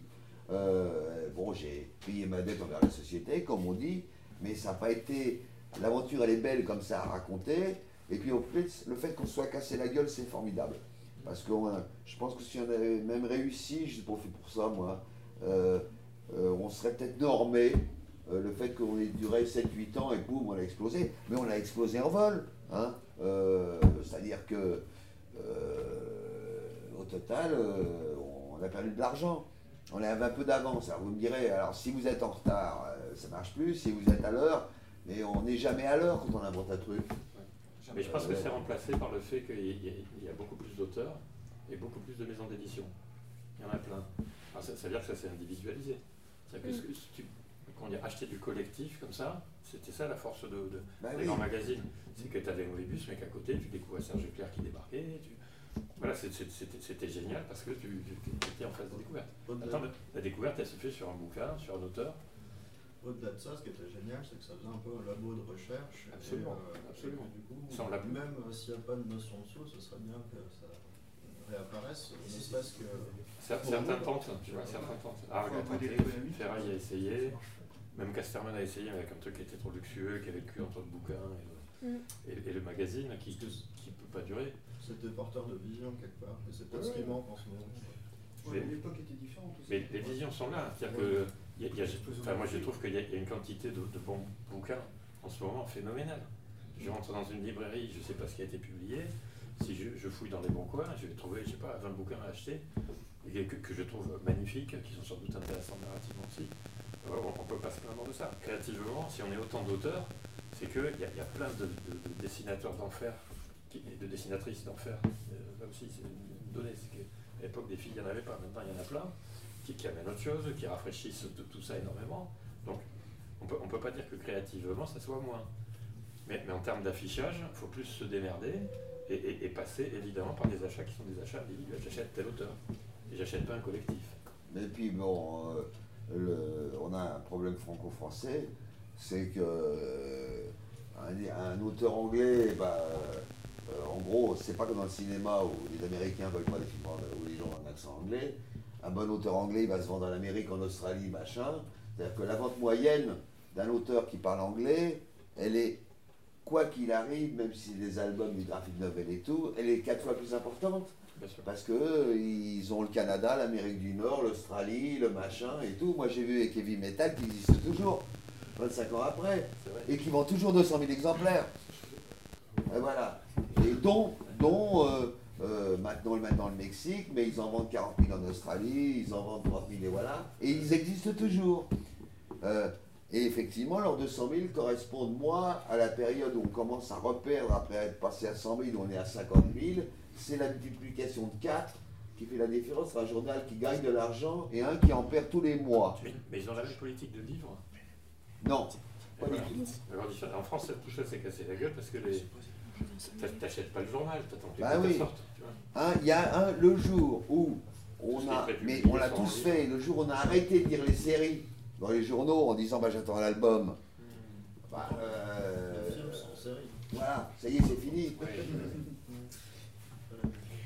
Euh, on a le temps pour une toute dernière question, Ah, genre voilà. 4 minutes. Fabrice, ouais. Patrice. Patrice, pardon, Euh. J'ai juste une question, je voudrais savoir votre avis par rapport. euh, il manque un relais en France, c'est euh, la télé, euh, le la série télé.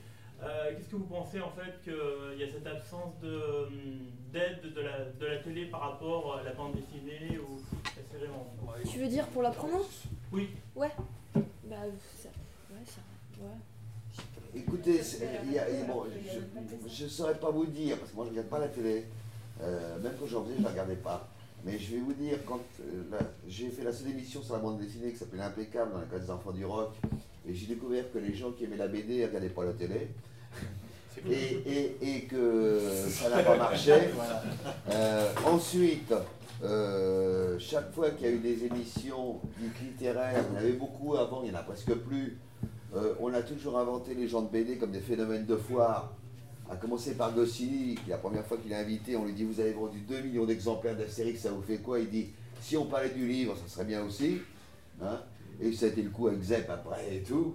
Euh, euh, c'est comme ça. Je veux dire que la bande dessinée n'est pas un- quelque chose qui fonctionne par rapport à la télé. Et puis bon, il y a les émissions culturelles aussi, sont, il n'y en a plus beaucoup.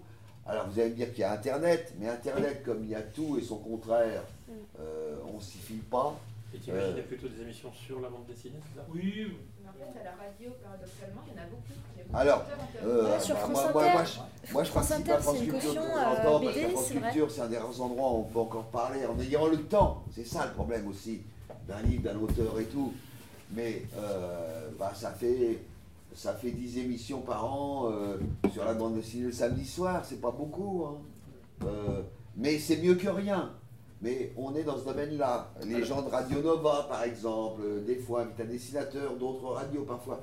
On est, mais la bande dessinée a toujours été un parent pauvre. La bande dessinée et le dessin beau et tout ça ont toujours été un parent pauvre en télé par rapport à la littérature Mais dit, pas- le pas- polar aussi d'ailleurs. T'as pas beaucoup d'émissions non plus sur des, des pratiques artistiques à la télé. Tu vois Non, on ne peut pas dire qu'ils parlent beaucoup de la peinture française ou de l'art français Ah, non. contemporain. Tu vois, mais Et il reste en gros une émission littéraire sur la 5 et qui invite plus que de la littérature avec un grand L, machin. Alors qu'à un moment, il y avait quand même 3-4 émissions. Ceci dit, moi j'ai connu une époque où j'ai été dans la seule émission que Pierrot a fait sur la BD, euh, où en gros il demandait bah alors, vos trucs, moi j'y comprends rien, mais ça sert à quoi? Euh, Et j'ai vu l'émission de Pollack que j'étais pas, avec mes camarades étaient, où Pollack disait bon, fallait bien qu'on parle de ça, parce que quand même il y a des gens qui en lisent. Bon, moi personnellement, je trouve ça. euh, Bon, heureusement, il y avait Choron et Réserve pour gueuler. Euh, et il y avait Nab qui disait à Hugo Pratt comment vous osez dire que vous faites? Moi, je j'ai rien contre Nab qui est un peu furieux et qui disait comment vous osez vous comparer à un littérateur et tout? Bon, c'est les grands. Alors, ça a fait un scandale qui a un peu aidé d'ailleurs. Mais bon, euh, On aimerait juste être un peu moins déconsidéré à chaque fois que la bande dessinée est évoquée. Parce qu'on on l'est un peu sur, sur tous les supports nobles. Que tu, tu lis Télérama, Télérama a un rapport à la bande dessinée assez spécifique, Mm. dans lesquels tu peux encore lire dans des articles que ce, ce bouquin-là, oh, Marjane Satrapi, c'est génial parce que c'est encore mieux que de la bande dessinée. Tu vois. Bon, ça, ça, tu le dis encore. Michel Oui, non. il est capable de dire des conneries. Oui, oui, C'est oui. C'est au-delà de la bande dessinée. roman graphique Non, c'est la aussi. bande dessinée. Roman graphique, typiquement, c'est un moyen de. Ouais, mais roman graphique, c'est le truc, ça a été le paravent quand a sorti la carte du roman graphique. Et elle, elle s'est autodétruite. Parce que comme maintenant, dès qu'on recueille six fascicules d'un comic book, on appelle ça un roman graphique aussi maintenant chez Urban et autres. Donc les le roman graphique, euh, il y a un truc très très marrant, c'est qu'il y a, quand Météorland, le journal va mourir, il y a un type qui vient faire, euh, il y a Picsou Magazine, les mecs de Picsou Magazine qui rachètent le journal, de Mickey, et ils engagent un type, maintenant de Picsou Magazine, Pascal Pierret. Et je lisais un derniers numéros avant. Alors les gens de la chaîne, ils ont, on va augmenter les ventes, et parce qu'on est, les gens de machin, bon, ils vont pas augmenter les ventes, euh, ils vont des ventes pareilles.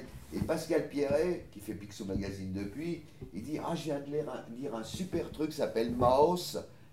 Un autre, devrait- les Métalluron devrait l'éditer.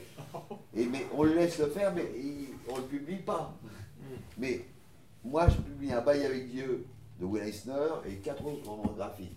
Four absolu, sauf le bail avec Dieu de Will Eisner. On va vendre comme 15 000. Pas mal un truc comme ça, format roman. Après arrive Moss. Alors là, tout d'un coup, ils vont s'en vendre 200 000.